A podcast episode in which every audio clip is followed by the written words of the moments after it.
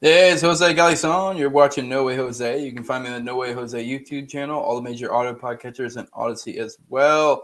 Today, my guest is Toad. Uh, he's one of my co-hosts on Tower Power Hour.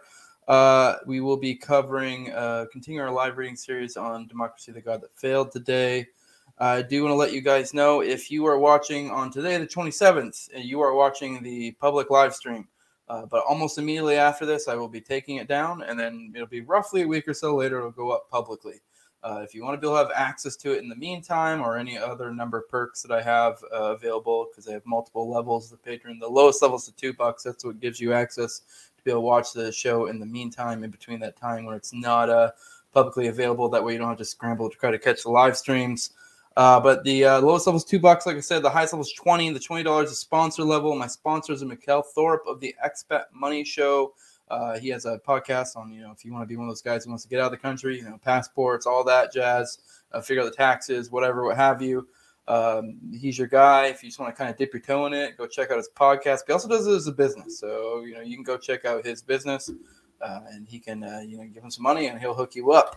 And I also have Jeremy. Uh, he has an Etsy store at etsy.com slash shop slash Raising Liberty. A lot of Liberty merch there. You can follow him on twi- at Twitter at Jeremy Rhymes. And then a new sponsor, uh, you know, my very guest I have today, Toad. Uh, Toad of Tower Power Hour, uh, which is the podcast me and him both do together with a few other uh, uh, rascals. Uh, but uh, it's it's a fun show. Uh, you know, we just had one last night. It's pretty much every Wednesday at nine eleven.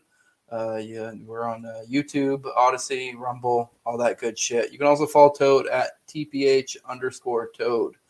Uh, yeah, I want to make sure to let you guys know too as well. One of my other co-hosts on Tower Power, Top Lobster. Go check out his merch at top lobster dot com. He has my merch, he has Tower Power merch, he has uh, um, Liberty Lockdown merch, the Naturalist Capitalist merch, so many more. Uh, he also has stuff that's not show related, you know, just his own uh, original designs. Uh, and I definitely suggest go check it out. He's a good dude. And also, you know, follow him on Twitter, all that good stuff. Uh, with that, let's go ahead and get Toad in here.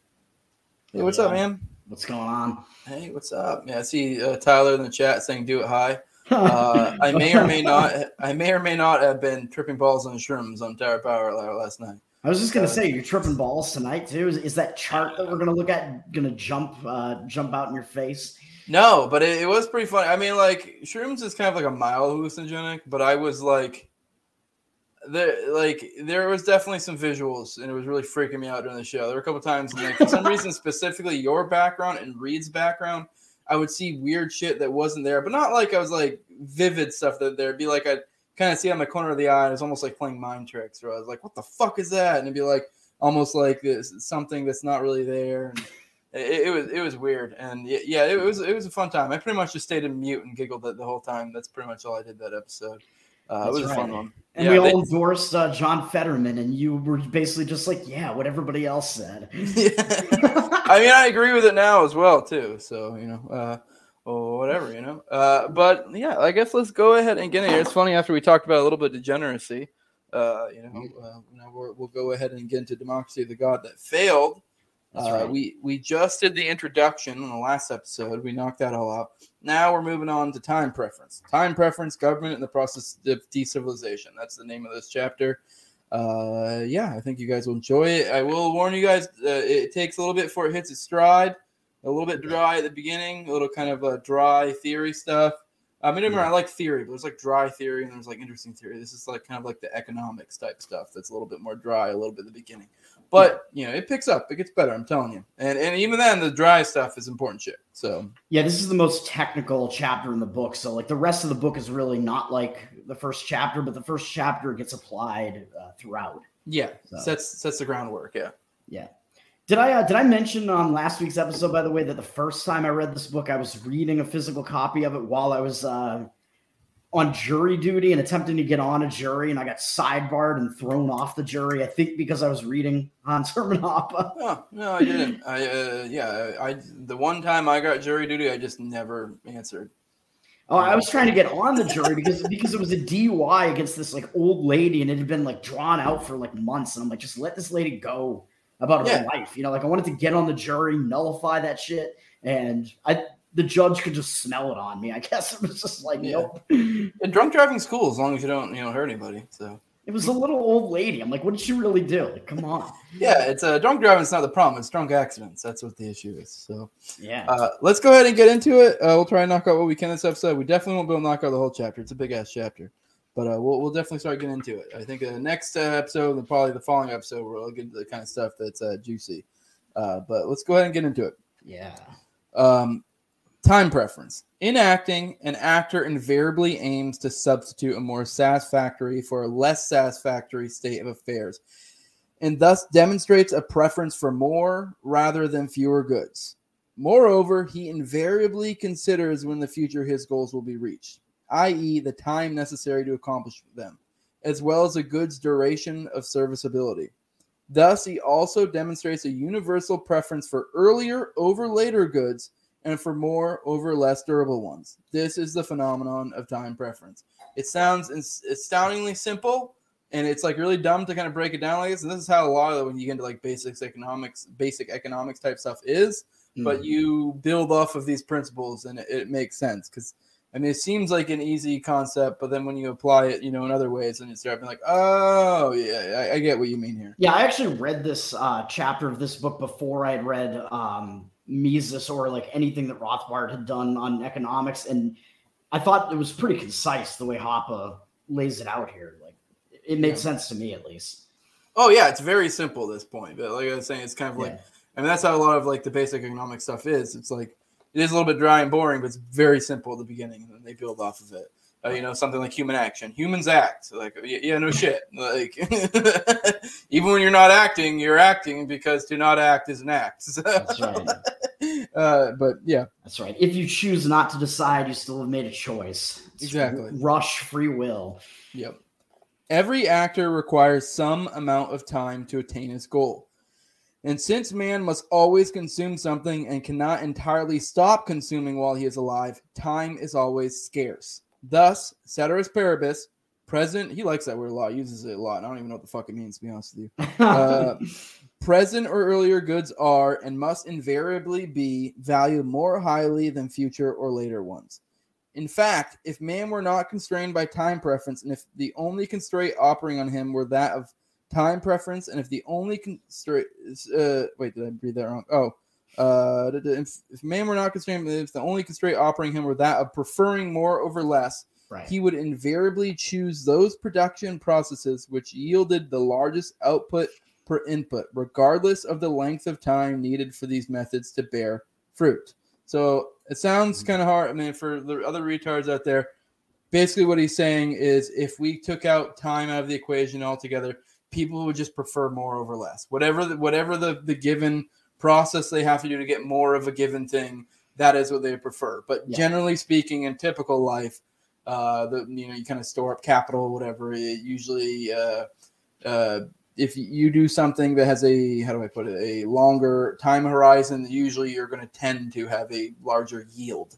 Mm-hmm. Uh, if you will. So, yeah. but, you know. And ceteris paribus means like all other things remaining the same. There so like go. A lot of things that he's going to talk about are, you know, axiomatic truths about economics, by the way, because economics involves so many factors that you can't really account for. We're just saying that, you know, all of the things yeah. remaining the same. This is true. You yes, know? Exactly. Because everyone always tries to get in a technicality and be like, well, all of this. And you're like, okay, okay, but we're we're kind of speaking in, uh, I don't have enough time to give a, you know, four paragraph uh, caveat before I, you know, try to explain this principle to you. Jason said, yeah. said, said it as well. Yeah. All uh, of the things mean. being equal. Yeah. He would always save and never consume. And that's kind of like basically what I was just saying earlier. He'd always save, never consume because you know, he's not concerned about present uh, con- c- consumption. He's just concerned right. in this given hypothetical about having more of a given thing. Um, for instance, instead of making a fishing net first, Crusoe would have begun constructing a fishing trawler, as it is the economically most efficient method of catching fish. That no one, including Crusoe, can act in this way makes it evident that man cannot but value fractions of time of the same length in a different way, according as they are nearer or remoter f- from the instant of the actor's decision. Uh, I mean, really, it's just as simple as, you know, if you're hungry, do you want one apple now or three apples later? Well, I'm hungry now, so I want the one apple now. It's yeah. really that simple. Well, also, like, if you know you can build like a fishing trawler and that's going to yeah. yield the most fish, well, you can do that. But in the meantime, like, you need fish to consume or you're going to die yeah. before you even get there. So exactly. Yep.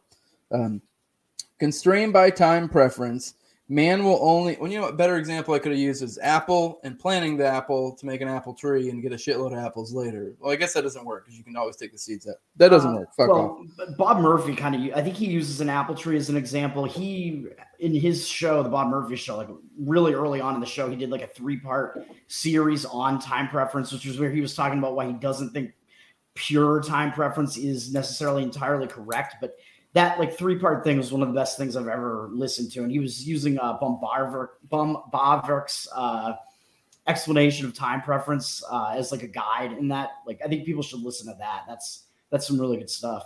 Yeah. Constrained by time preference, man will only exchange a present good for a future one if he anticipates thereby increasing his amount of future goods. The rate of time preference, which is and can be different from person to person and from one point in time to the next, but which can never be anything for, but positive for anyone, simultaneously determines the height of the premium which present goods command over future ones, as well as the amount of savings and investment. The market rate of interest is the aggregate sum of all individual time preference rates, reflecting the social rate of time preference and equilibrating social savings and social investment. All right. Do you want to interpret that for, for the other, for the people here? Cause I, did you get that? Well, I mean, he, he is sort of just talking about uh, how basically just the entire uh, market worth of people, I guess, let's say, kind of that determines what uh, like the average interest rate is going to be. Uh, which we're, I think it's more about where he's leading uh, mm. by saying this is that he's going to start talking about like how the Federal Reserve intentionally lowers interest rates. And in doing so, they're setting the interest rate lower than what it would be as dictated just by the market, because the market is going to dictate it based on like how much production has there been so far, like leading up to this. And once you've uh, had, you know, a, a period of like production for a while, like then you're going to be able to start uh, uh, consuming again, right? Yeah. So you have like shifts in periods of savings and periods of consumption. Mm-hmm. So right. that that's essentially what he's saying here. And uh, it's reflected in the interest rate, which is sort of like the price of money. It's the price of borrowing money. So if you have extremely low interest rates, like the Fed is setting them low at all times, that's disincentivizing saving at all times because you're not going to get that much interest back on your money if you're saving it. So you're going to be consuming all the time because you're incentivized to do so. Yeah, which makes sense with his first sentence. Constrained by time preference, man will only exchange a present good for a future one if he anticipates thereby increasing his amount of future goods. Because there's zero purpose in saving if you have nothing to gain from it. So the a decreased interest rate, which would essentially de-incentivize your uh, your reason to save, essentially, because if you're only making zero point five percent uh you know accrual off of whatever money you're saving, it's kind of like, well, what difference is it really that much more valuable holding on to it, or I could just use it now for whatever given thing I want at this moment in time. So all right. Yeah. No supply of loanable funds can exist without previous savings, that is without abstaining from a possible consumption of present goods. And no demand for loanable funds would exist if no one perceived an opportunity to employ present goods productively, to invest them so as to produce a future output that would exceed current input. Indeed, if all present goods were consumed and none invested in time-consuming production methods, the interest rate would be infinitely high, which anywhere outside the Garden of Eden would be tantamount to leading a mere animal existence, that is eking out a primitive subsistence living by encountering reality which with nothing but one's bare hands and a desire for instant gratification.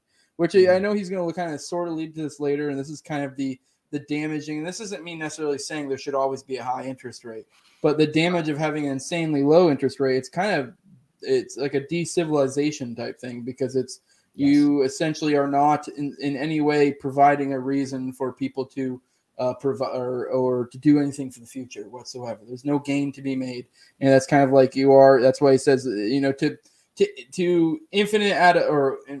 Ad absurdum, I forget the fucking term it is, but if you were to apply it to this ridiculous reductio logic, ad absurdum, re, reductio ad absurdum, there you go. Mm. Um, if you applied that there, say you did a negative interest rate, that literally is essentially bringing humanity in a sense back to an animal type existence, just living hand to mouth, essentially.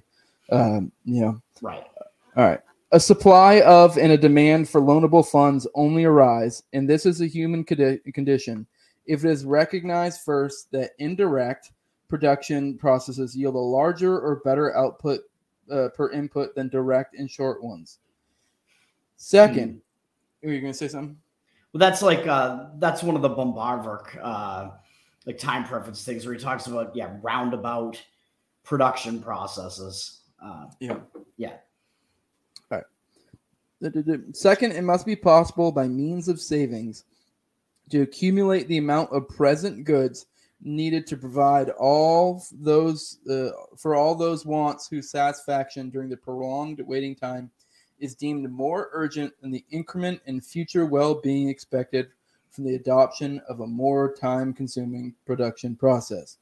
Uh, I mean, this is basically a lot of more words to basically saying that you need to, you know, kind of basically what I said earlier, you need to have some sort of incentive to actually be able to save. Otherwise, what's the point of fucking saving if you have nothing to... if you have nothing to really gain from it, or if right. you're losing money by saving. Like if you have a negative interest rate, you're theoretically losing money keeping it in the bank. So, you know, or or if you have a super high inflation, what have you, uh, this is kind of what a lot of us say, you know, buy gold, buy crypto, because your your money, your dollar is literally losing value. So uh, it just, just depends on at what rate is it losing value and at what rate can you make money off of it, uh, you know, an investment, whatever. Uh, so long as these conditions are fulfilled, capital formation and accumulation will set in and continue. Land and labor, the originary factors of production, instead of being supported by and engaged in instantaneously gratifying production processes, are supported by an excess of production over consumption and employed in the production of capital goods. Capital goods have no value as intermediate products in the process of turning out final Uh, goods later, and insofar as the production of final goods or products is more productive with than without them, or what amounts to the same thing, insofar as he who possesses and can produce with the aid of capital goods is nearer in time to the completion of his ultimate goal than he who must do without them. The excess in value, price, of a capital good over the sum expended on the complementary originary factors required for its production is due to this time difference and the universal fact of time preference. It is the price paid for buying time for moving closer to the completion of one's ultimate goal rather than having to start at the very beginning. For the same reason, the value of the final output must exceed the sum spent on its factors of production, the price paid for the capital good and all complementary labor services. All right, right. You you want to you want to you want to put that in layman's terms for people? uh, well, that last thing he's essentially talking about, uh, like a producer needs to be able to make profit. Uh, I mean, that is uh, going to be what they're. I mean, they need to be incentivized to produce, mm-hmm. so they're going to want to make money off of this thing. So they need to be able to sell that thing for more than what they put into it. So he's. Uh, he, he put a lot in that paragraph. He was yes. talking about the difference between capital and consumer goods. Consumer goods are that end good that people are going to consume, and capital goods are goods that essentially are able to like aid in the production process and make the production process more efficient. Uh, so, I mean, that's essentially what's going on in that paragraph. Uh, to, yeah. I don't know if I missed anything. No, there's a, there. there's a lot in there. Uh, yeah. I do highly suggest people read it. This is one of those things you can go over multiple times. Uh, it'll get it'll get a lot, lot less technical as we go through, I think. Uh, maybe in certain chapters it will get more technical again. But no. Right, and his other point kind of before that was like basically because all of the people that are involved in the market are the factors that are going to determine whether or not more people are going to be saving right now or more people are going to be consuming right now.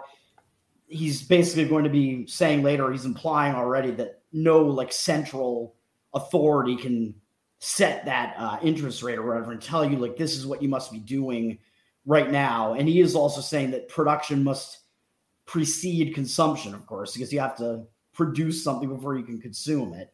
Yeah. The lower the time preference rate, the earlier the onset of the process of capital formation. And the faster the roundabout stru- uh, structure of production will be lengthened. Any increase in the accumulation of capital goods and the roundaboutness of the production structure in turn raises the marginal productivity of labor. This leads to either increased employment or wage rates, or even if the labor supply curve should come backward, sloping with increased wage rates to a higher wage total. Supplied with an increased amount of capital goods, a better paid population of wage earners will produce an overall increased future social product, thus also raising the real incomes of the owners of capital and land.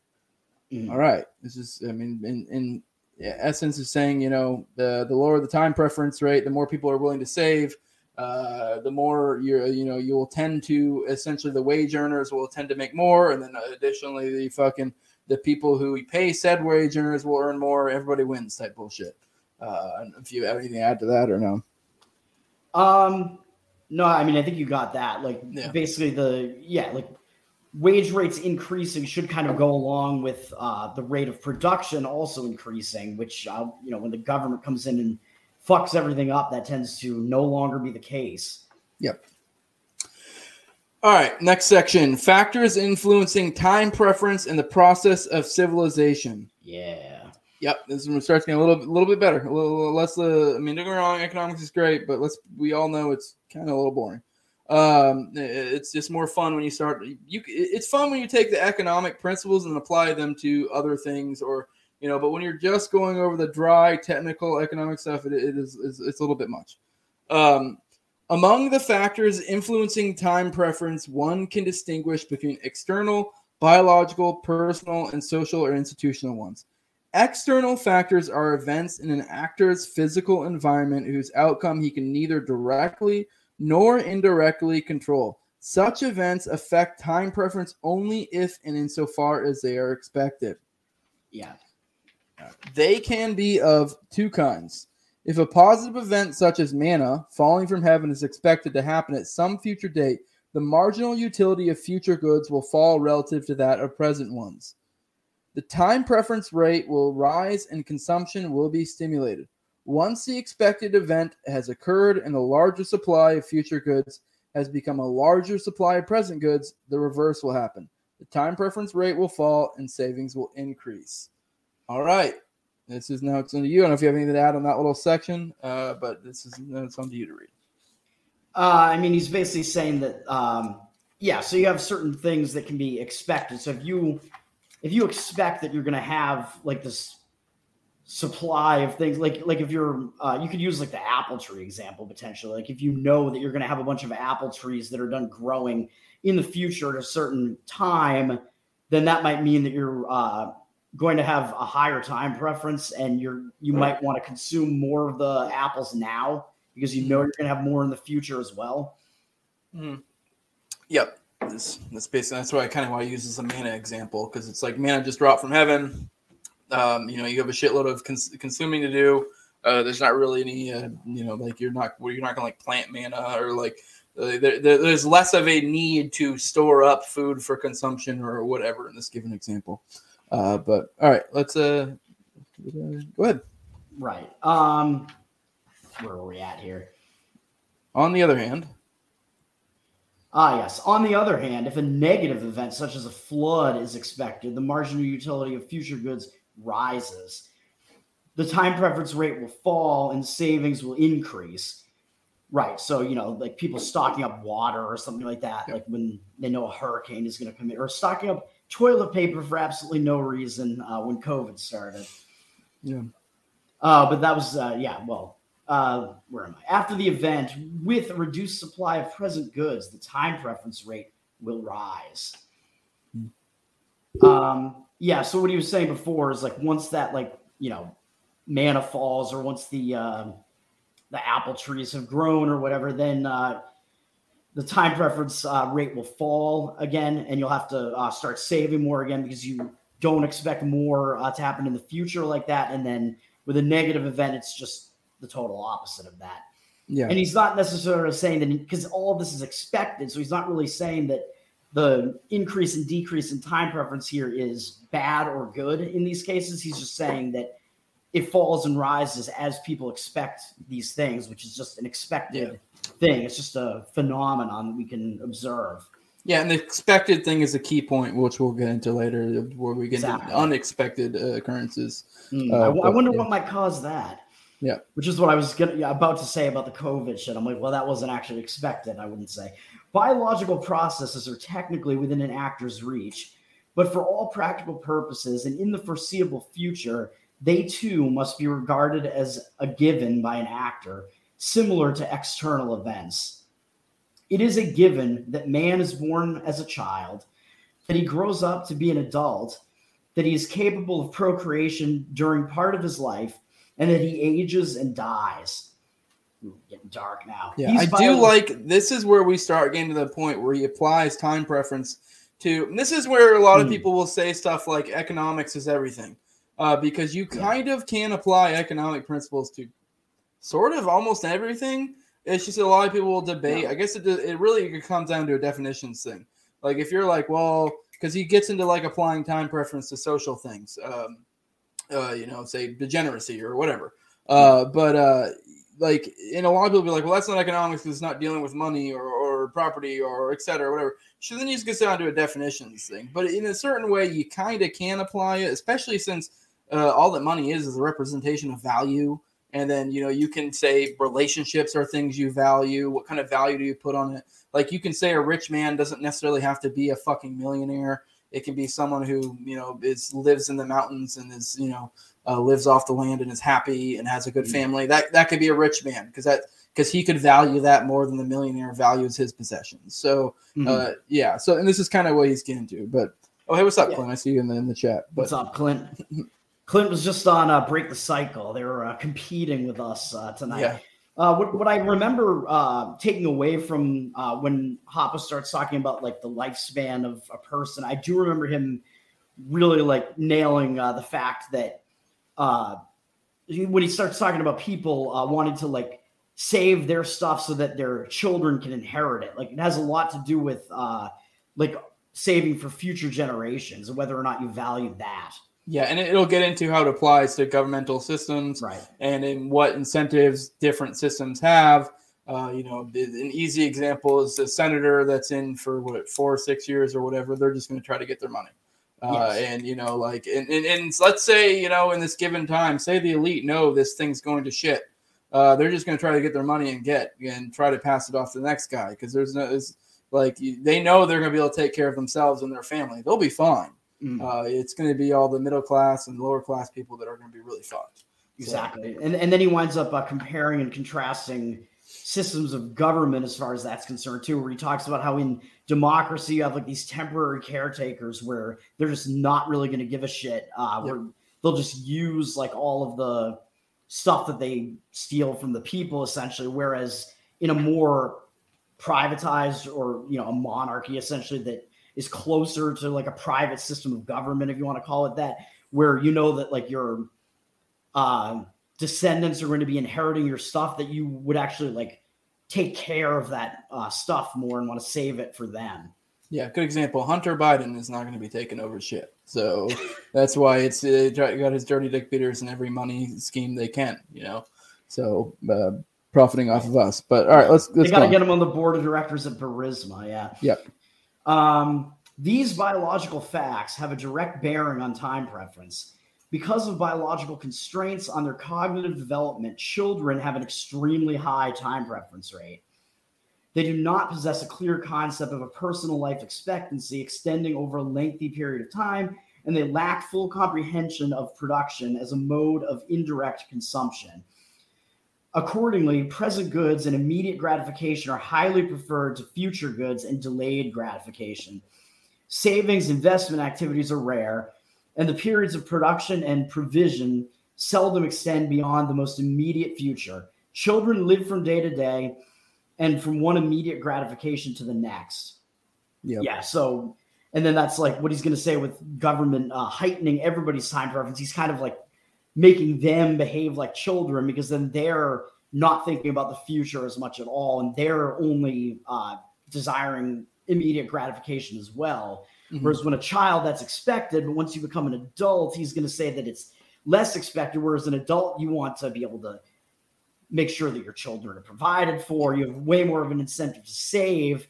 And then once you're, and, and that goes like up until your death, basically. Like, yeah. Do you want to just consume all of that for yourself, or do you want to save? Do you want to provide for the next generation, for your children? Which yeah. is why I think, you know, having children is yeah, an important that's what I was about thing. to say, because that is an important. It gets to do, it kind of has the inverse relation if you don't have familial connections in your old age. Because if you have nothing left to, to live for, if you're just some, uh, I don't know, uh, a Hugh Hefner type or something, it's kind of like, why wouldn't you just live up and bang horse? Like, oh. like, like you have nothing. There's you have in your head, aside from maybe the legacy for him of like Playboy or whatever, like he doesn't really have anything to live for. He knows he's going to die. He doesn't have anything he really specifically cares for that needs to pass on to. But um, this is why things like that are important. I also think it makes a more enriching life. It's not just a matter of that's better for the collective and that you, you, you're mm. providing for the future. I, I personally think it makes a more enriched life. But all right, let's keep going.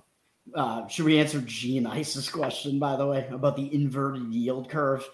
I don't, I, don't know. I, I would say I, I don't think that it disproves anything that Hoppe is saying here. I think the inverted yield curve, as far as I No, and I, again, Bob Murphy has done like a bunch of really good work on this, and that's how I know about this uh, for the most part. Uh, the inverted yield curve is seen by a lot of Austrian uh, economists as um, sort of a, like the best predictor of a market crash. So I would say that like the inverted yield curve could be something that really only happens when you get into a really bad economic state, because the Fed has been like keeping interest rates low the whole time. And what, it, what an inverted yield curve means is that Uh, I believe that it means that short-term bonds are going to yield more than long-term bonds will, which is almost never the case.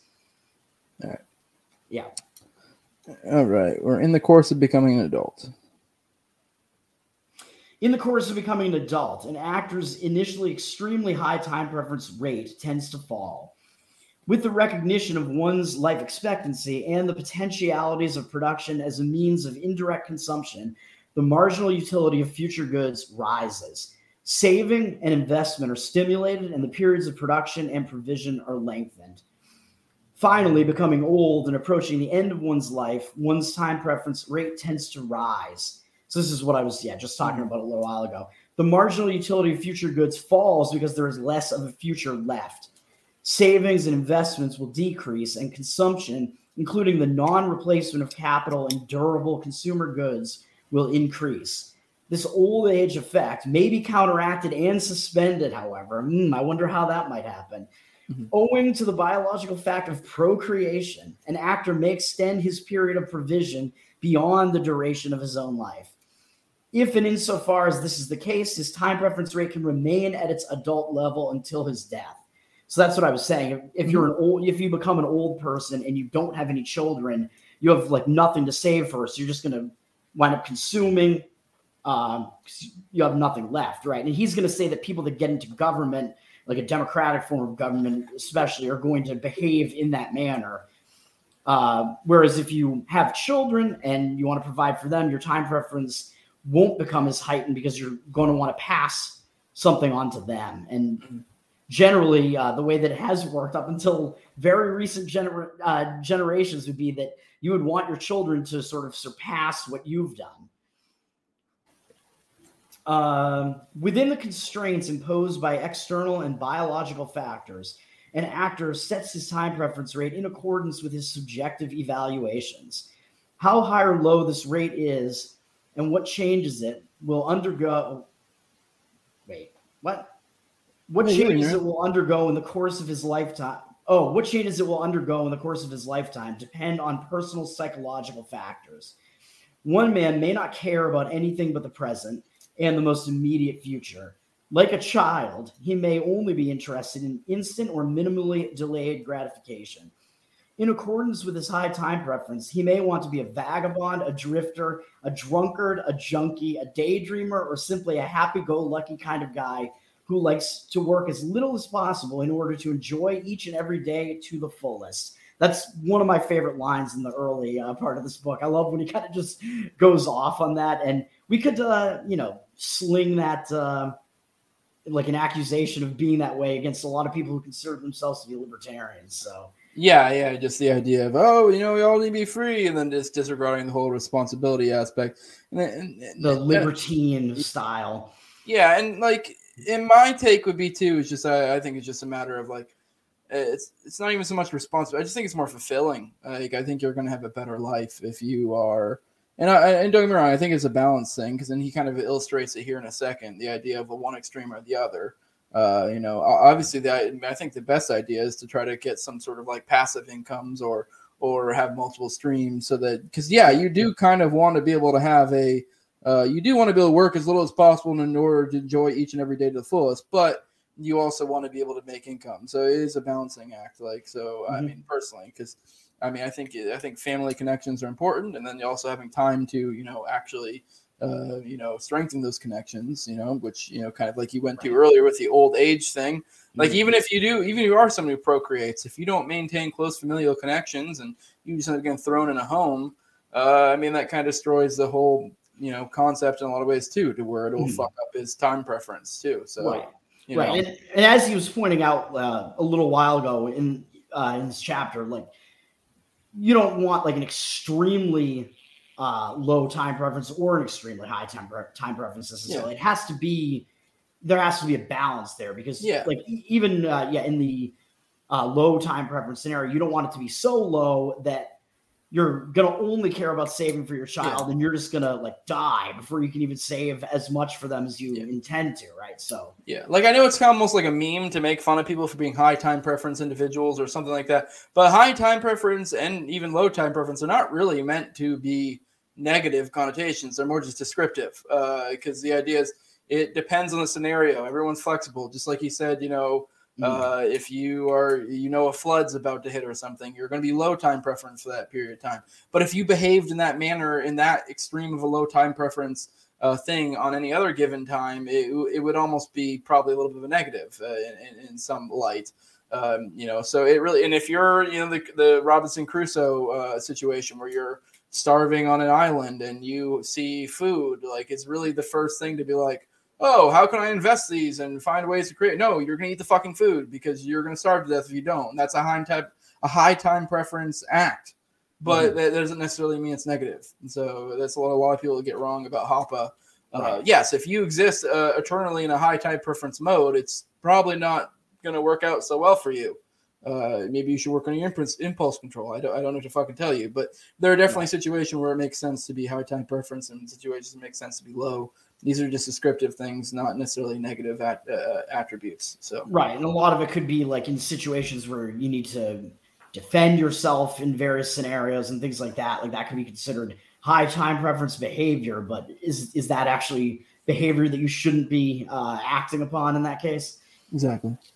All right, boop, boop, boop, boop. Where was I? Another um, man. Yeah. Another man may worry about his and his offspring's future constantly. And this is what I was saying. You could have time preference that's actually too low as well. And by means of savings, may want to build up a steadily growing stock of capital and durable consumer goods in order to provide for an increasingly larger supply of future goods and an ever longer period of provision. A third person may feel a degree of time preference somewhere in between these extremes, or he may feel different degrees at different times, which I think is definitely the case with basically everybody, mm-hmm. unless you're a robot, and therefore choose still another lifestyle career. Yep.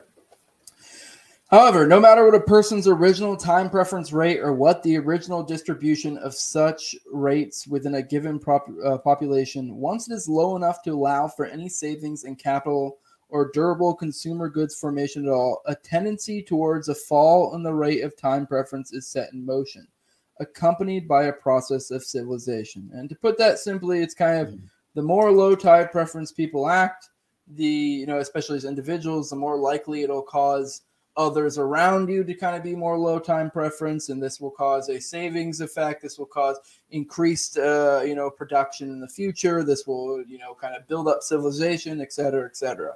Uh, you know, the, it's really that simple. Because uh, if you as an individual are saving and, you know, essentially creating surplus, you know, out there in the world, or cheaper goods or whatever, it's going to make other people around you's lives better.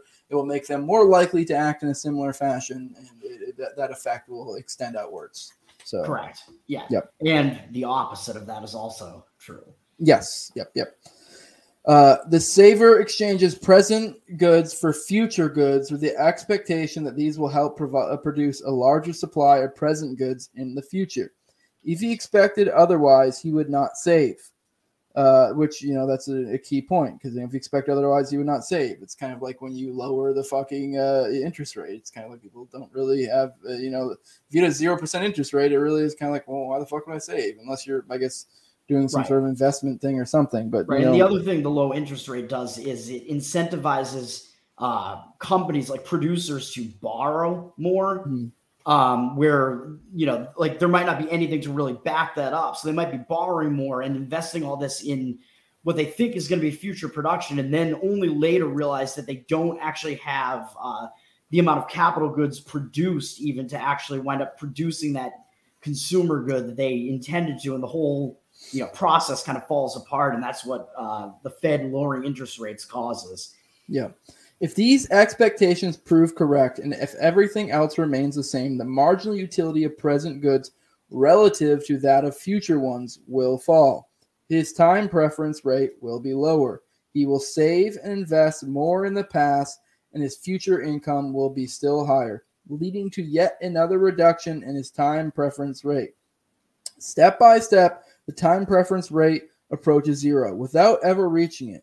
In a monetary economy, as a result of his surrender of present money, a saver expects to receive a higher real money income later. With a higher income, the marginal utility of present money falls relative to future money. The savings proportion rises, and future monetary income will be even higher. Moreover, in an exchange economy, the saver-investor also contributes to a lowering of the time. Our bodies come in different shapes and sizes, so doesn't it make sense that our weight loss plans should too? That's the beauty of Noom. They build a personal plan that factors in dietary restrictions, medical issues, and other personal needs, so your plan works for you. Noom doesn't restrict or shame when you want to treat yourself. Their flexible program focuses on progress instead of perfection. You don't have to give up carbs or anything. And with their daily lessons, you can learn something new about your food choices every day. After just a few days of using the app, I learned how to recognize cues for overeating and how to choose the right foods to feel full. Stay focused on what's important to you with Noom's psychology and biology-based approach. Sign up for your trial today at noom dot com. That's N O O M dot com. And check out Noom's first ever cookbook, The Noom Kitchen, for one hundred healthy and delicious recipes to promote better living. Available to buy now wherever books are sold. Preference rate of non-savers, which is what I talked about a little bit earlier. Yeah. With the accumulation of capital goods, the relative scarcity of labor services increases, and wage rates, ceteris paribus, will rise. Higher wage rates imply a, high, a rising supply of present goods for previous non-savers. Thus, even those individuals who were previously non-savers will see their personal time preference rates fall. In addition, as an indirect result of the increased real incomes brought about through savings, nutrition and healthcare improve, and life expectancy tends to rise. In development similar to a transformation from childhood to adulthood, with a higher life expectancy, more distant goals are added to an individual's present value scale. The marginal utility of future goods relative to that of present ones increases, and the time preference rate declines further. I love how he covers like every angle, because even mm. the uh, you know increasing or uh, improving society will likely lead to uh, you know better lives, uh, more economically enriched lives, and longer lives. And if you have a longer life, you have a longer time horizon, which is going to allow you to have right. more of an idea to think for the future. Um, yeah. Simultaneously, the saver investor initiates a process of civilization in generating a tendency toward a fall in the rate of time preference. He and everyone directly or indirectly connected to him through a network of exchanges matures from childhood to adulthood and from barbarism to civilization. Right. In building up an expanding structure of capital and durable consumer goods, the saver investor also steadily expands the range and horizon of his plans. The number of variables under his control and taken into account in his present actions increases. Accordingly, his accordingly this increases the number and time horizons of his predictions concerning future events. Hence, the saver investor is interested in inquiring and steadily improving upon his knowledge concerning increasing number of variables and their interrelationships. Yet, once he has acquired or improved his own knowledge and verbalized it or displayed it in action, such knowledge becomes a free good, available for imitation and utilization for other by others for their own purposes. Thus, by virtue of the saver's saving, even the most present-oriented person will be gradually transformed from a barbarian barbarian to a civilized man. His life ceases to be short, brutish, and nasty, and becomes longer, increasingly refined, and comfortable. Basically, right. the point being is if you start doing things differently and people seeing you do those things differently and realizing the possible results of doing said things, they are more likely to do uh, similar or the same thing. Uh, mm. And it, it goes on from there. You know, it's once the first yeah. person created the cotton gin, then other people started probably doing similar things. Uh, you know, it, it started going to others, um, something along those lines. Well, yeah, and it's yeah, it's just more likely that that will be the case, I guess, because once you yeah you continue to you know innovate, create all these capital goods that make people more productive, like everybody's going to be wealthier, and that will tend to keep time preference rates lower as well. Where, like we were saying, I think yeah, like there could be those two extremes, but I do think it is probably ideal to have um, a time preference rate like across the population that is relatively low, but not at the like extreme low where they're not, you know, consuming anything at all and keeping themselves alive. But yeah, yeah, it's also situational. So it's like, yeah, we would prefer people to have lower time uh, time preferences, but if you're in a situation that dictates a higher time preference, you may be a little silly to have that lower time preference. You want to go as low as possible without basically fucking yourself, essentially. Yeah. And then, and then, you know, more people do that, then the lower you can go with it, and so on and so forth. Yeah. All right. Uh, here we go. Now yeah. we got to go this. Uh, yeah. Um, this graph is about coming up. And one other thing I will say is that, uh, like today we tend to like kind of think of like civilized people as like being these like coastal, like liberals in cities and whatever, which is ridiculous. And that's kind of not the case, because it tends to be that these people are kind of like actually like the leeches in a way, if, if you get what I'm what I'm saying. Yes, yes. Yeah. I do. Um yeah. I mean, I guess it highly depends on what they're doing, but yeah, I mean, I guess they're, they're kind of leeching off of like uh, past generations in a lot of cases, I would say. Like yeah, leeching off of the wealth that has already been accumulated prior to them, and they have no idea how to actually do that for themselves. Yeah. All right. Figure one, uh, the figure you guys see. Uh, I don't know if you need a larger screen to do it. This might be, uh, uh, you should be able to see it. Uh, you know, if you're looking at your little phone, it might be a little hard, but you know, whatever. Uh, provides a graphic illustration of phenomena of time preference and the process of civilization. It relates individual time preference rates, the height of the premium of a specified present good over the same good at a specified later date, which induces a given individual to engage in intertemporal exchange. I probably shouldn't have read that parentheses. That just makes it more confusing. Uh, yeah. On the vertical axis to the individual's real money income on the horizontal. And I'll let you take over from there. All right. Um... In accordance with the law of marginal utility, each individual time preference curve, such as T one or T two, slopes downward as the supply of present money increases. The process of civilization is depicted by movement from point eleven, or is that eleven? Yeah, yeah, point, yeah, point eleven with a time preference rate of T eleven to point twenty-two with a time preference rate of T twenty-two. This movement is the composite result of two interrelated changes. If you're listening in audio, you probably could just fast forward a few, a couple, like ah. thirty seconds, because uh, uh, it's not going to make sense without the visual. But go on. We, we, we can try to uh, simplify it as well, or explain what's going on yeah. here. On the one hand, it involves a movement along T one from point eleven to twelve, representing the fall in time preference rate that results if an individual with a given personality possesses a larger supply of present goods. On the other hand, there is a movement from point twelve to twenty-two. This change from a higher to a lower time preference curve with real income assumed to be given represents the changes in personality as they occur during the transition from childhood to adulthood in the course of rising life expectancies or as the result of an advancement of knowledge.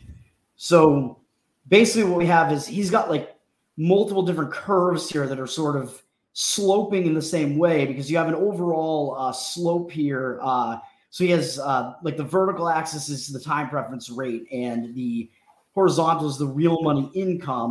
And what he has is as the person's real money income is increasing, their time preference rate is going down. However, he's showing it as kind of a curve that flattens out a bit. So like really you can only have like your time preference rate or your uh, real um, – yeah, well, you really can only have your time preference rate be – Uh, you, you know, going like it's limited by the extremes essentially, which is why it has that kind of slope to it. But the other thing that he's saying is he has multiple different curves here and their slopes are exactly the same because time preference rate versus real money income has the same effect um, regardless of where you are, but where you are in your life, like based on how old you are, what your uh, current knowledge or experience is, you can be on a different curve as well, even though that curve is going to slope the same way. Like your overall time preference may be lower than it was at some other point in your life or lower than somebody else's. Yep. But both of your curves are going to be impacted the same way by real money income. Yep. All right. Now we're on to time preference, property, crime, and government. Getting, get, getting better. I'm telling you guys, it gets juicier as we go. It does. The actual amount of present goods allocated to the production of future goods depends, on the one hand, on a person's technical knowledge. For instance, without the knowledge of how to build a fishing net, Crusoe obviously could not have begun to exchange present goods for future ones, that is, to save and invest. On the other hand, given a person's technical knowledge, the amount of saving depends solely on his supply of present goods and his time preference schedule. The smaller his supply of present goods and the higher his time preference schedule, the higher his effective time preference rate and the lower his actual savings will be. So again, that's just which, like one of those curves he's on at all. Uh, in the beginning of humanity, there was only land, nature-given resources and obstacles, and labor, human bodies. Strictly speaking, the only given supply of any good is that of body time. The supply of all other goods, be they perishable or durable consumer goods, such as berries or caves, or indirectly useful goods, production factors, such as berry bushes and their surrounding land, is not given. It is the result of someone's prior action, of the appropriation, homesteading of nature by a specific individual. The facts and laws of nature and human biology are givens, of course, and nature as such may be generous or skimpy, but only through an individu- indiv- only through an individual's act of appropriation is nature turned into a supply of goods.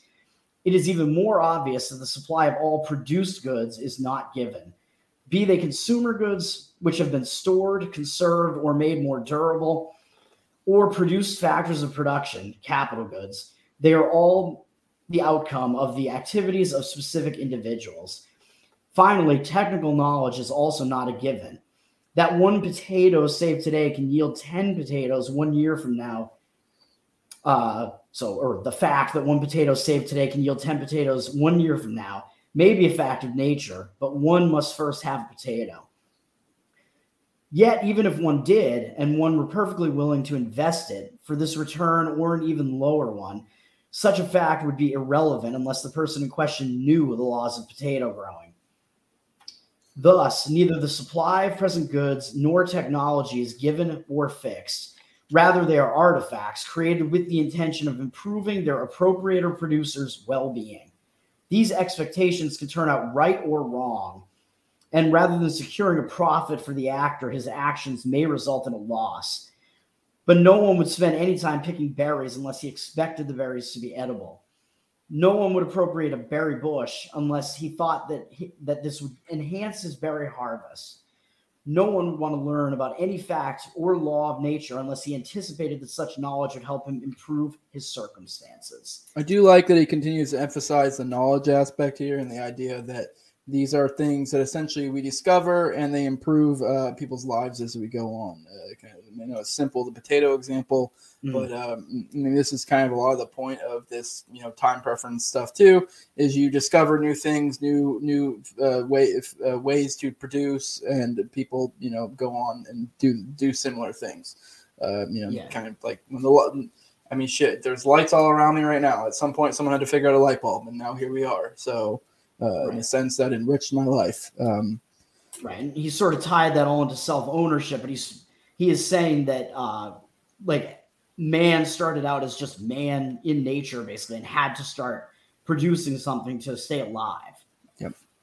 And a lot of people, yeah, kind of overlook that fact mm. or just completely disregard it because we have so much stuff and all the stuff that's surrounding us is a product of like of people's knowledge, like you were saying, people's technical skill and whatever else. Like people have produced all this stuff. And as a single uh, individual, we don't know how to produce any of those things just yeah. on our own, really. Yeah. So like yeah. I pencil kind of. Yeah. And like in a certain sense, the, the lights that are around me have lowered my time preference because I now I no longer I am essentially able to reroute a lot of my resources into, you know, savings and other ways because I don't have to provide for that. Or yeah. what have you. I don't have to spend fucking hours splitting wood and, you know, to burn fires or, or whatever, you know.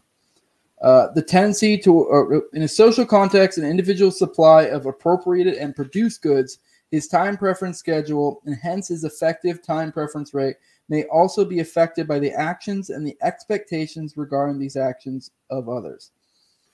The tendency towards a fall in the time preference rate and the accompanying process of civilization will proceed so long as has so far been tacitly assumed to be the case, as no one interferes with another's acts of nature, appropriation, and production. So long as this is the case and each person is respected by everyone else as the owner of his supply of body time and whatever goods he has appropriated and produced, such that everyone may enjoy, unmolested by others, all present and future benefits to be derived from these goods. The existence of more than one person either leaves the tendency toward a fall in time preference rate unchanged, or even accelerates and reinforces the very process. The former is the case if and insofar as A appropriates a previously unowned nature-given good, or if he transforms such a good into a different one without causing any physical damage to the goods owned by another person. Mm-hmm. A supply of present goods or the value of such goods for A is increased, and hence, ceteris paribus, his time preference rate will fall. Because A's acts have no impact on the supply of goods owned by B, B's time preference rate remains unaffected. Furthermore, the tendency will actually be accelerated insofar as A and B, based on the mutual recognition of each other's property, exchange in voluntary trade or cooperation, and even without any such exchange insofar as they merely observe each other's activities and copy each other's knowledge. Yeah. For any voluntary trade or cooperation between A and B increases ex ante the supply and slash or the value attached to the supply of the goods of both parties, and hence the time preference rate of both A and B will fall. Moreover, by learning facts and laws from one another, such as that there are potatoes, that potatoes can be eaten, or that one's present potato yield or may yield ten future ones, the tendency toward a fall in the rate of time preference spreads from one person to another. I feel like that one was written pretty well in that it explains itself. We don't really need to talk about that one too much. Yeah, man. Prop- um, property rights. If you, yes. uh, yeah, if you respect them, and and like you were saying earlier, he's even talking about just merely by observing what somebody else is doing, you can learn from that, you get more knowledge, and then your time preference rate can fall that way, and it can fall by yeah producing your own stuff or by voluntary voluntarily exchanging with somebody else uh, to your mutual benefit. So all of that is going on there. However, if violations of property rights occur and the goods appropriated or produced by A are stolen, damaged, or expropriated by B, or if B restricts the uses that A is permitted to make of his goods in any way, then the tendency toward a fall in the rate of time preference will be disturbed, halted, or even reversed. The violations of property rights and the effect they have on the process of civilization can be of two kinds. They can take the form of criminal activities, including negligent behavior, or they can take the form of institutional or governmental interference, yeah. which is a lot of people just like to pretend that one doesn't fall in that case, but it's still a property rights violation. Just right. because someone somewhere said, you know, I have the right to do this doesn't mean, you know, they do. Yeah. Um, Um, the one thing that I remember about this that I took away from the kind of the main thing that he's going to say here is that, well, I mean, we'll get into it, but the, um, he's going to, uh, compare and contrast, um, like an individual violating another individual's property, which is like a one-time thing. So it may only have like a temporary effect on heightening that person's time preference. Yeah. Like, oh, they have to defend themselves. This is the expected thing. This is the expected point I was getting at earlier. Right. Yes, that's, because that's unexpected. Yeah. So you don't have to uh, change your behavior entirely uh, because you don't expect it to happen again. Yeah. Whereas uh, in the case of a government, that's just a constant violation, yeah. and it is expected all the time. So you have to change your behavior all the time to account for that. So that's yeah. the main point that he's going to make. Well, I guess it's not even expected is the key point. Expected and kind of generally unavoidable. Because with crime, he even does make the point later that sometimes it can be expected, but you can create provisions to uh, buffer uh, yeah. yourself against I would that. say that it's yeah constant versus temporary. Yeah. The government is a constant violator, whereas the individual doing it is a temporary violation. Yeah. The violation... All right, I read that. The characteristic mark of criminal invasions of property rights is that such activities are considered illegitimate or unjust, not only by the victim, but by property owners in general, and possibly even by the criminal himself. Hence, the victim is considered to be entitled to defend himself if need be by retaliatory force, and he may punish and or exact compensation from the offender. The impact of crime is twofold. On the one hand, criminal activity reduces the supply of the goods of the victimized appropriator, producer, exchanger, therefore, or thereby raising his effective time preference rate. On the other hand, insofar as individuals perceive a risk of future victimization, they will accordingly reallocate their resources. They will build walls and fences, install locks and alarm systems, design or buy weapons, and purchase protection and insurance services. The existence of crime thus implies a setback in the process toward a fall in the rate of time preference as far as actual victims are concerned, and it leads to expenditures by actual and potential victims, which would be considered wasteful without the existence of crime.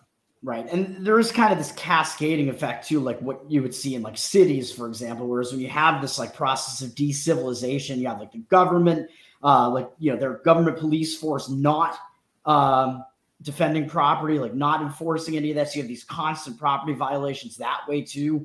And then people have to account for that at all times. So they're going to do things like he just said, like, oh, I need an alarm system, I need guns, like I need all these ways to defend myself against this.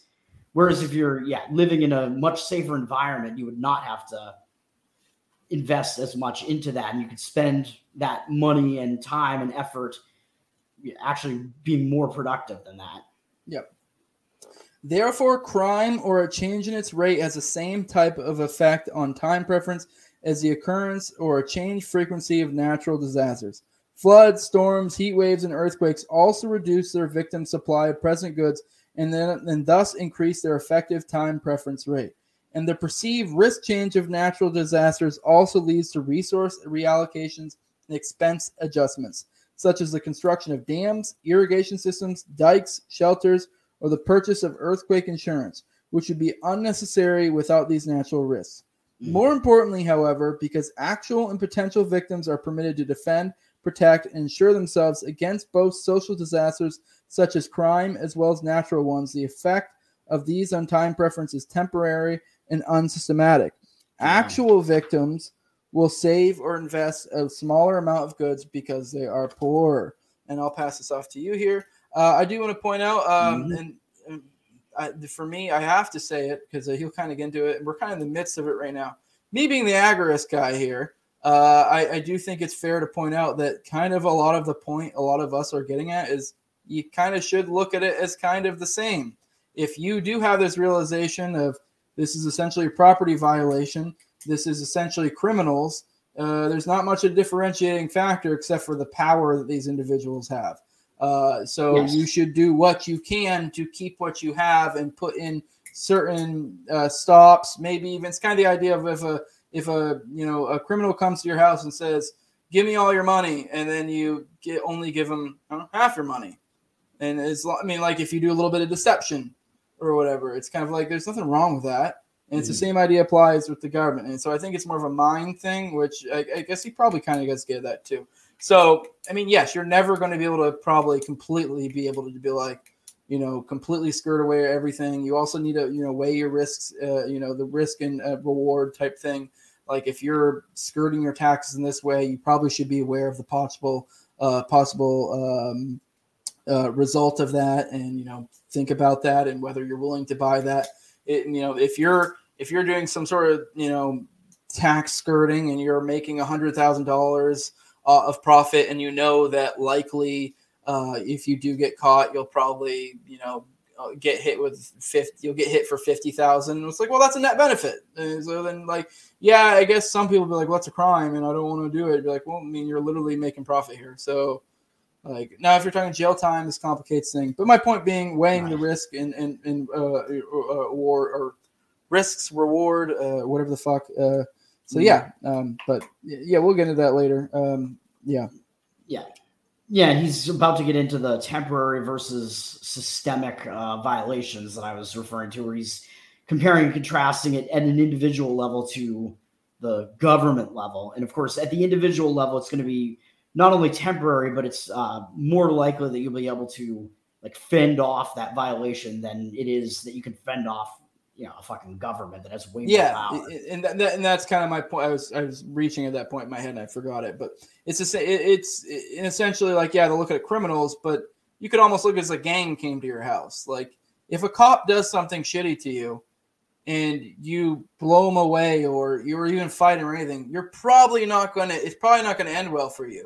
But you literally could apply that in the same exalt or same thing as if a gang of ten dudes came up to you and, you know, we're trying to extort you for money, you're also probably equally as retarded to be like, no, I'm going to fucking fight you all. Like, um, like unless you have some distance between them, them and you, and you have a, a large magazine, uh, you know, like on you, like I, I it's probably not going to end well for you. Like, you know, like it, it's yeah. the same idea. It's the idea of like, well, you know, here we are. Uh, I, there's not much fending I can do here. So, mm. but you, you might, you might get Waco'd, man. Yeah. It's just a larger criminal essentially is all it is. Is a way to look at it, but uh, but go on. Um, oh, are you gonna finish the paragraph or no? It's a long ass paragraph. You had uh, and the altered risk perceptions among actual and potential victims shape the direction of their future actions. But as long as physical protect, yeah, as long as physical protection and defense are permitted, the existence of social or of natural disasters does not imply that the time preference degree of actual or potential victims, their degree of future orientation will be systematically changed. So what he's getting at here is if we think about that graph that we just looked at again, where you have the different curves. Um, so something like an individual, like violating your property or whatever, that's going to shift you along the same curve that you're currently on and temporarily affect what your time preference rate is. But a government, which is like a permanent, constant uh, change, and it will actually jump you like to a higher curve uh, of time preference entirely, if that makes sense. Mm-hmm. So even so, your rate of time preference will uh, increase, but you'll actually jump uh, completely to a different curve because that um, ex- you know that constant factor is just changing it completely forever, basically. Mm-hmm. Um, after taking account of the damage and redirecting one's activities, the tendency toward a fall in the rate of time preference and the attendant process of civilization will resume its previous path. In its course, both the protection against crime and natural disasters can be expected to undergo continual improvement. Matters fundamentally change, and the process of civilization is permanently derailed whenever property rights violations take the form of government interference, however. So this is basically what I just described again. The d- distinctive mark of government violations of private property rights is that, contrary to criminal activities, they are considered legitimate, not only by the government agents who engage in them, but by the general public as well, and in rare instances, and in rare instances, possibly even by the victim. I would I say even, not even in rare yeah, instances. Yeah, I don't think that's rare. Yeah. yeah. Yeah, most instances, I think the victim is like, well, got to pay my taxes. Exactly. Hence, in these cases, a victim may not legitimately defend himself against such violations. Uh, I don't know. I don't, well, yeah, I guess, yeah, it makes sense to say not. I would say that they won't, but uh, it also makes sense to say that they uh, that they can't, really, because if they do, they're yeah. going to get arrested or something like that. I mean, they can. It won't end well. That's why I kind of used the criminal exactly, example yeah. earlier. It's kind of the same idea of if there's twenty dudes trying to take money from you, like, yeah, you can defend yourself. Probably not going to work out for you. Right. you but more power to you if you do. That's cool. You've gone blurry, Jose. I don't know what's going on with your uh, connection or whatever. Maybe I got uh, – okay, I just changed out my router today. I've been having internet issues, so maybe that's uh, it. I don't know. Whatever. I can still hear you fine. You, if if just, I – oh, you can? Yeah, I can hear you fine. You're just blurry like Bigfoot. Probably a little bit of delay too. Uh, whatever. If I if I cut out, you can just finish it. We'll end on uh, we'll end on at, uh, the next page right before government government growth and the process of decivilization. But uh, hopefully, if I do cut out, I'll come back. But uh, yeah. okay, I see what you're doing. Yeah, so we'll stop at um, at the end of this section. You look better yes. now again, by the way. Oh, thank you. As always, you look great. I uh, did a little skincare today, but go on. Very sexy. Yeah. The imposition of a government tax on property or income violates a property or income producer's right as much as theft does. Um, I mean, it is theft, so yes. Yep. In both cases, the appropriator producer's supply of goods is diminished against his will and without his consent. Government money or liquidity creation involves no less a fraudulent expropriation of private property owners than the operations of a criminal counterfeiter gang. So now we're talking about the Fed printing money.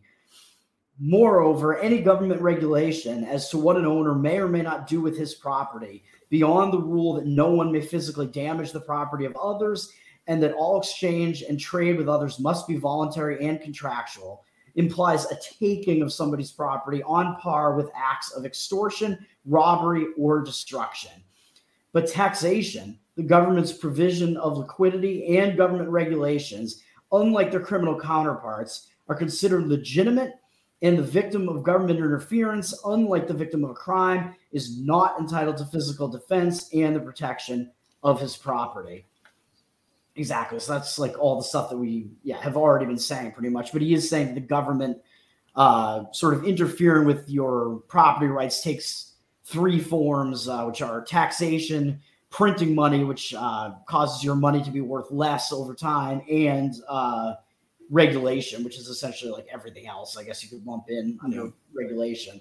I would clarify, too, when he's saying like they're in not entitled to physical defense and protection of his property, he means in like a – in like a real world sense in perception of the masses and how it's going to work out for you. Uh, I'm sure if you're taking the natural rights approach, right. yeah, if you want to be the sovereign citizen, go right ahead. You'll get no, I may say, I may tell you it's dumb, but you know, whenever do what you want. Uh, I think it's fully within your rights in that natural rights sense, but in a, uh, mm. in a, what's really going to happen. Just like I used the example of a large gang, like, yeah, you have every right to defend yourself against twenty dudes trying to mug you. It's just, probably not going to work out well. Right. Yeah. He's he's just saying that, yeah, in the case of the government, if, if you try to do anything like that, they're going to yeah. throw you in a cage. So yes, um, it, it is against their laws, essentially, is yeah. what he's saying here. Um, because of their legitimacy, then, government violations of property rights affect individual time preferences systematically, differently, and much more profoundly than does crime. Excuse me. Like crime, government interference with private property rights reduces someone's supply of present goods and thus raises his effective time preference rate. Yet government offenses, unlike crime, simultaneously raise the time preference degree of actual and potential victims because they also imply a reduction in the supply of future goods, a reduced rate of return on investment. So again, that's like the, the jumping to a different uh, time preference curve, uh, I yeah. would say.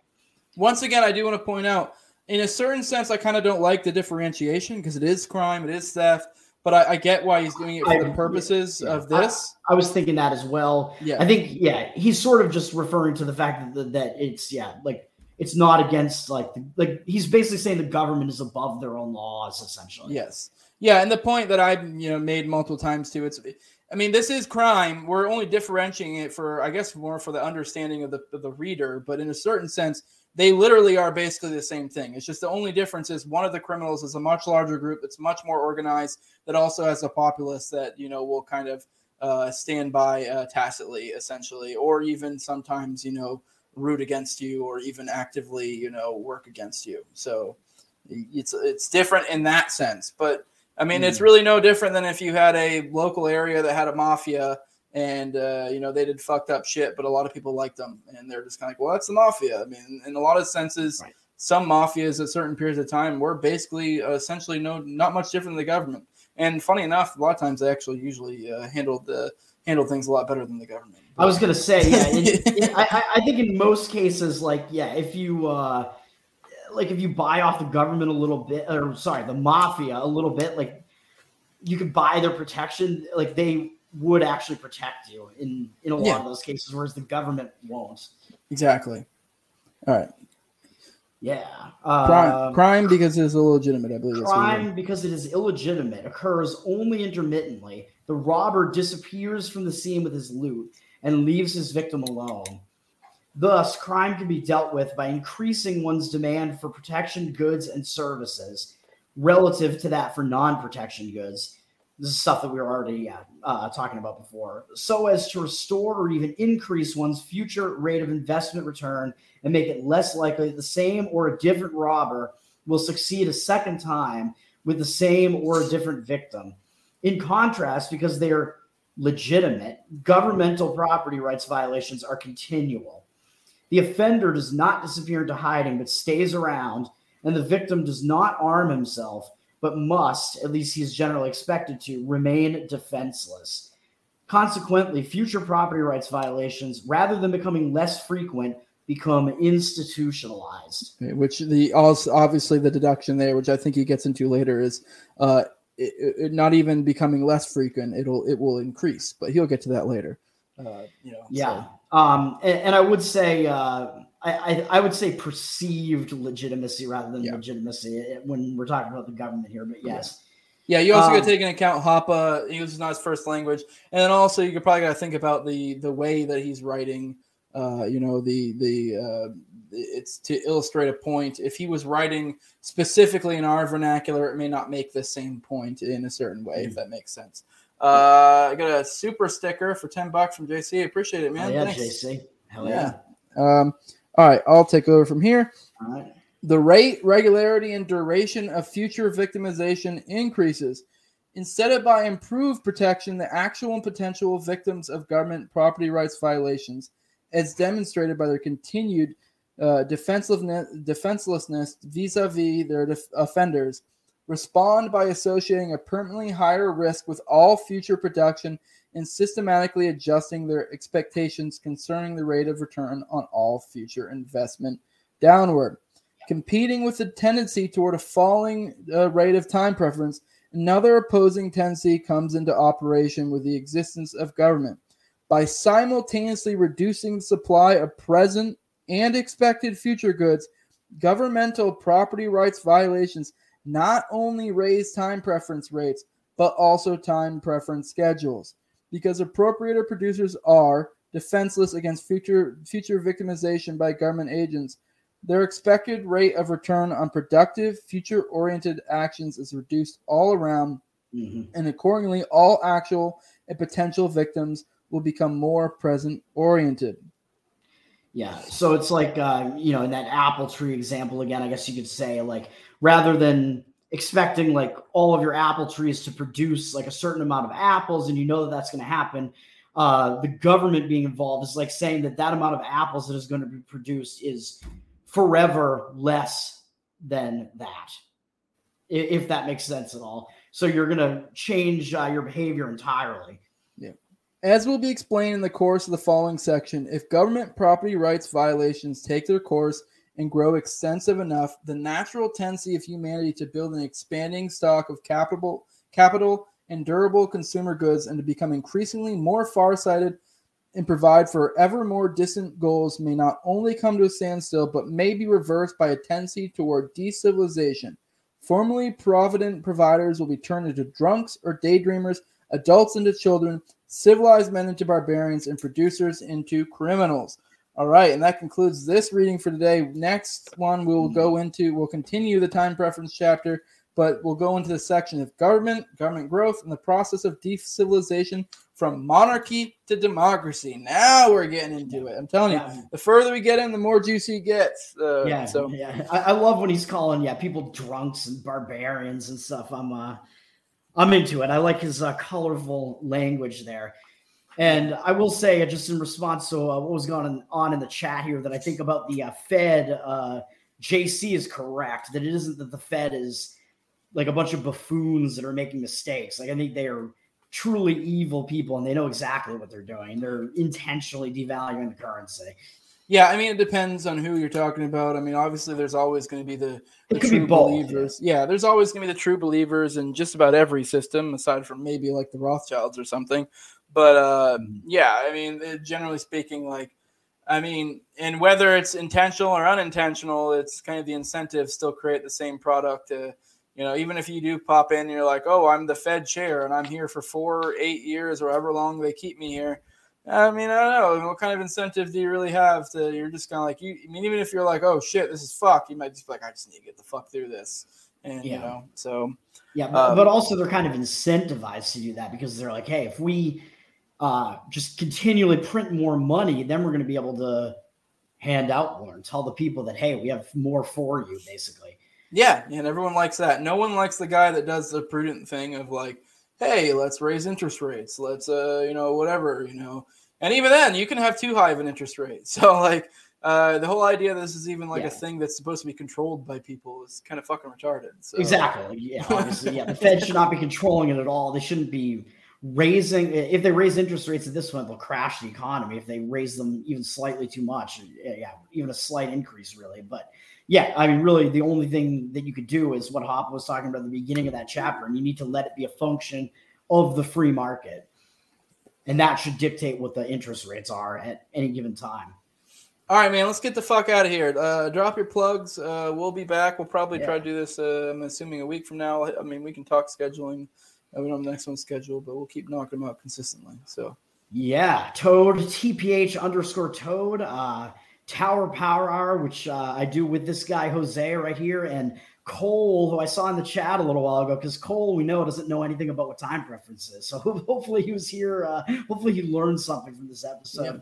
Yeah. I, and, created uh, with, the, I created this just for Cole, so he doesn't actually right. have to read. Cole, uh, Cole got uh, the Fat Dave, because he is Fat Dave. He got the shout-out from uh, Dave Smith today, so that was pretty awesome. We got um, Clint Russell and sometimes Reed Coverdale and Top Lobster also on Tower Power. We're a bunch of degenerates. Uh, we make a bunch of dick jokes and uh, just be really offensive. We had an episode last night. Uh, we were talking about Fetterman a lot and a bunch of other stuff. Uh, I'll put that episode up uh, everywhere tomorrow. It is still on YouTube right now, so check that out. We're live every Wednesday night on that show. Yeah, we uh, stream to what, YouTube and Twitter and or. Uh, And Odyssey, Odyssey. we mm-hmm. can't Rumble yet because we just created Rumble. I don't think we have enough subs yet. So if yeah. you're here and you have a Rumble, please go uh, do it. Go subscribe, even if you don't ever intend on using the Rumble, the Rumble, just so we can start streaming there. Yeah. Subscribe to the start. Rumble, and we also just uh, opened up a Patreon, which right now is mostly uh, general support. But if you support us at the highest level, you'll also get a pretty big Top Lobster discount on yeah. Tower Power Hour merch. So. Yeah, thirty percent, I believe, and we'll give yeah. you the promo code, and you, you get that discount. But, uh, yeah, and I, I really think uh, the, the even for the lowest level, I think we should do, like, some sort of mailbag thing to where, like, people can just send us. We should. You know, I'll send them pictures of my mailbag. Yeah. You know, I mean, you know, for real, though, I think it should just be, like, uh, they can send us uh, fucking, you know, whether it's a clip they think is funny and we can play them and we can kind of go through mailbags every week to kind of like riff off of. But, uh, all right. Uh, yeah, this is, I'm Jose Galison. I'm uh, at Senor Jose twenty twenty. If you want to follow me on Twitter, uh, hopefully, you know, Elon will get my, I've had, it's my third account, I think, third or fourth. Uh, my other two accounts, I think, uh, I think it was two other accounts. I think it's my third one. I fucking I got to three K for both of them. Got nuked. Uh, I think so. You had four actually. I think you had Jose Galison, Galison Jose, and Senor. Or no, you're Senor Jose now. You had yeah. No Way Jose twenty twenty or some shit. I feel like I had a. I feel like this is my fourth, but I might be wrong. I don't know. Uh, either either way, I fucking you know like. Uh, hopefully he gives he gives me the shit back. Uh, yeah. uh, I want Anarcho Toad back. Let's go. Yeah, no, dude. Uh, the whole crew. If we get our shit back, it will be rolling deep. Uh, yeah, but uh, yeah, no, I'm looking, I'm, I'm hoping that happens, so that should be good. But yeah, uh, you know, this is this is No Way Jose Show. You can follow me on YouTube, all major all podcatchers, Odyssey as well. Uh, I mean, if you like this stuff, I have other live readings I've already done. I've done all the other Agorist works, the three books of Konkin. Uh, I think those are only only live reading ones so far, but I've also you know cover a lot of theory and stuff too. Uh, do a little bit conspiracy stuff, covered uh, O K C, but uh, yeah, check out my content, see what other stuff I got. I'm sure if this you enjoy this, I'm sure there's other stuff uh, that I have that I'll, you'll enjoy. Uh, but yeah, if you want to support me, patreon dot com, just No Way Jose twenty twenty, and yeah, like, share, subscribe, comment, all that gay shit. Let's get the fuck out of here. It was fun, and uh, it's getting more juicy yeah. as we go. I'm looking forward to the next one, and all we right. are out. Peace.